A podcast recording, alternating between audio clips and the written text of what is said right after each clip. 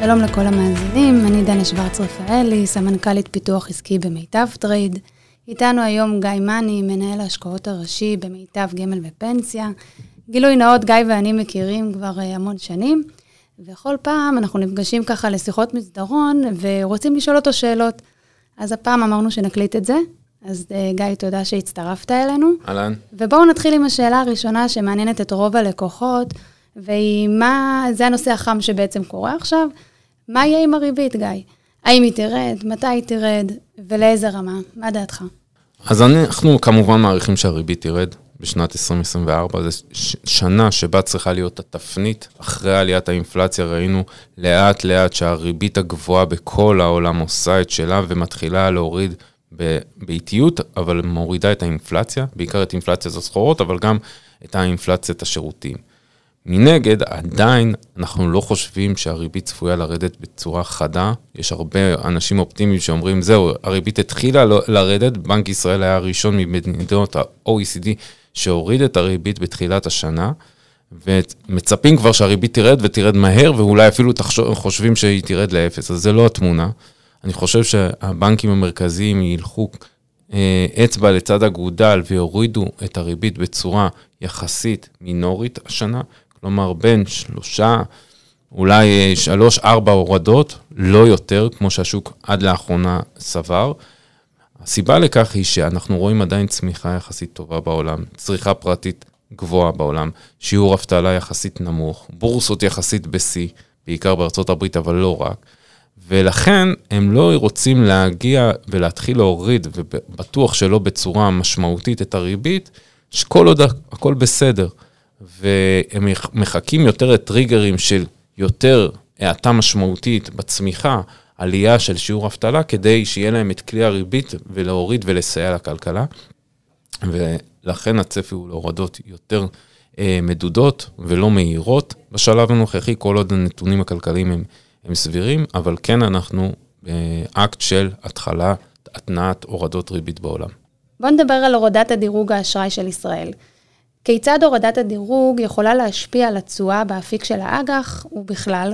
אוקיי, okay. לרוב, בדרך כלל שיש אה, הורדת דירוג על ידי חברת דירוג למדינה, התשואות עולות, מן הסתם, כי פשוט המדינה, ברגע שהתחזית והורדת דירוג בפועל, ואחרי זה גם התחזית שהיא שלילית, אה, יורד, אז על פניו זה רמת סיכון עולה.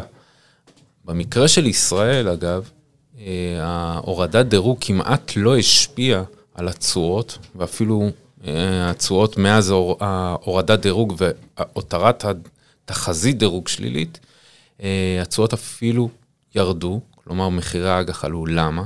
כי כבר מלפני, בתקופת המלחמה, פרמיית הסיכון של מדינת ישראל עלתה בצורה די משמעותית על רקע המלחמה והסביבה הגיאופוליטית הקיימת. וזה הביא לכך שישראל, שנסחרה בעבר, אם הדירוג שלה היה A1, כלומר A פלוס, או אפילו דאבל A מינוס ב-S&P, היא נסחרה כל הזמן בטריטוריה של מדינות ה-OECD למיניהן, פתאום אחרי המלחמה התשואות שלהם עלו על רקע פרמיית הסיכון שעלתה בצורה חדה, והיא נסחרת יותר היום בטריטוריות של מדינות שמדורגות ב triple B, triple plus. כך ש... ההכרזה עצמה של מודי'ס על הורדת דירוג, ואפילו הותרה של הדירוג, תחזית הדירוג שלילית, לא הייתה כבר משהו שיוצר גלים חוץ ממה שקרה בתקשורת יותר. הריבית הגבוהה החזירה למרכז הבמה את מוצרי ההשקעה הסולידיים. מה דעתך על השקעה בקרן כספית לעומת יתר האלטרנטיבות? אוקיי, okay, אז קרן כספית יותר מיועדת לקהל חוסכים שמעוניינים איזשהו שקט תעשייתי. היום סוף סוף יש ריביות גבוהות. גם בקרן כספית אתה יכול לקבל היום תשואות קדימה של בין סדר גודל של 4 ל-5 אחוז. ועוד יש את היתרון בקרן כספית על פני פיקדון בנקאי, שאנחנו עדיין בתקופת אינפלציה יחסית גבוהה, סדר גודל של 2 עד 3.5 אחוזים, שהמיסוי של קרן כספית הוא מיסוי ריאלי של 25 אחוז אחרי שמנקים לך את האינפלציה, בניגוד לפיקדון בנקאי, שזה 15 אחוז נומינלי, ולכן יש את היתרון הזה. היתרון היום, להערכתנו לפחות, בקופות אג"ח למיניהם, אם זה גמל, אם זה השתלמות, אם זה גמל להשקעה ללא מניות, הוא בזה שהתשואה הפנימית היא אפילו יותר גבוהה.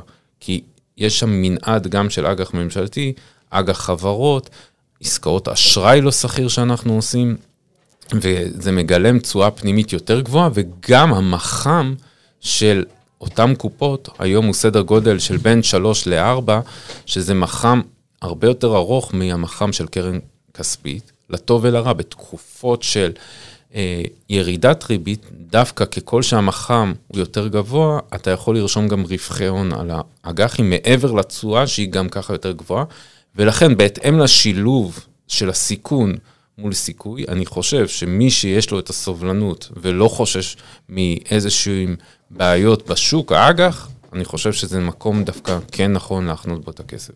ידוע שבשנה החולפת הגדילו את החשיפה לחו"ל. על איזה שיעור מדובר במקרה שלכם, והאם הסטתם את ההשקעות ולאן?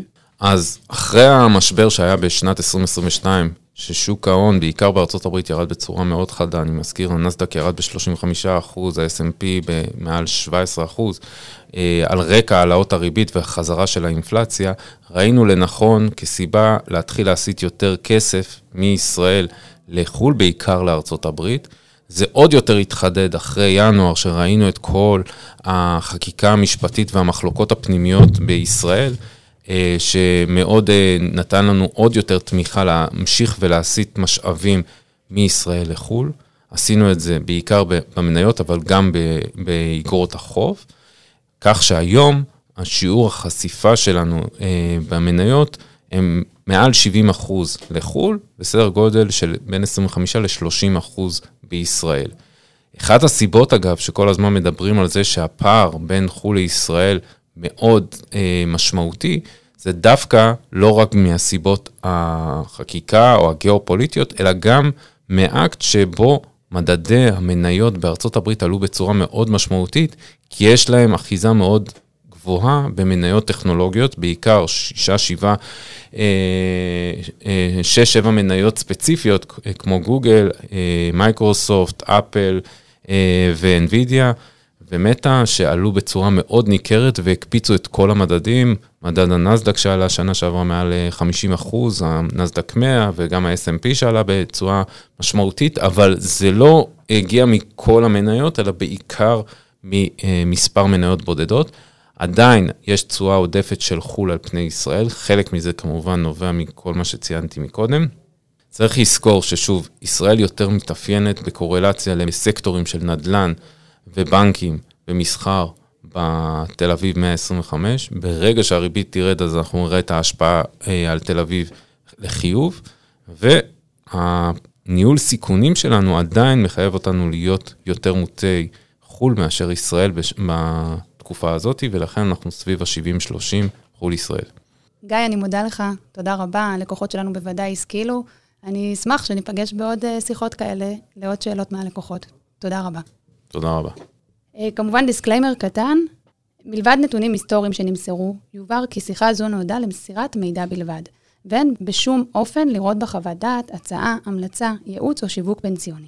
וייעוץ או שיווק השקעות לרכישה ו/או החזקה ו/או מכירה של ניירות ערך, ו/או של נכסים פיננסיים ו/או הנכסים הפנסיוניים המתוארים בה.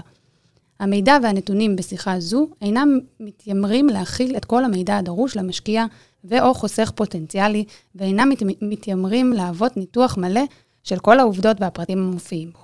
המידע, הפרטים והניתוח המפורטים לרבות הדעות המובאות בשיחה זו, הן על דעת המשתתפים ומשקפים את הערכותיהם והבנתם ליום קיום השיחה בלבד. תודה.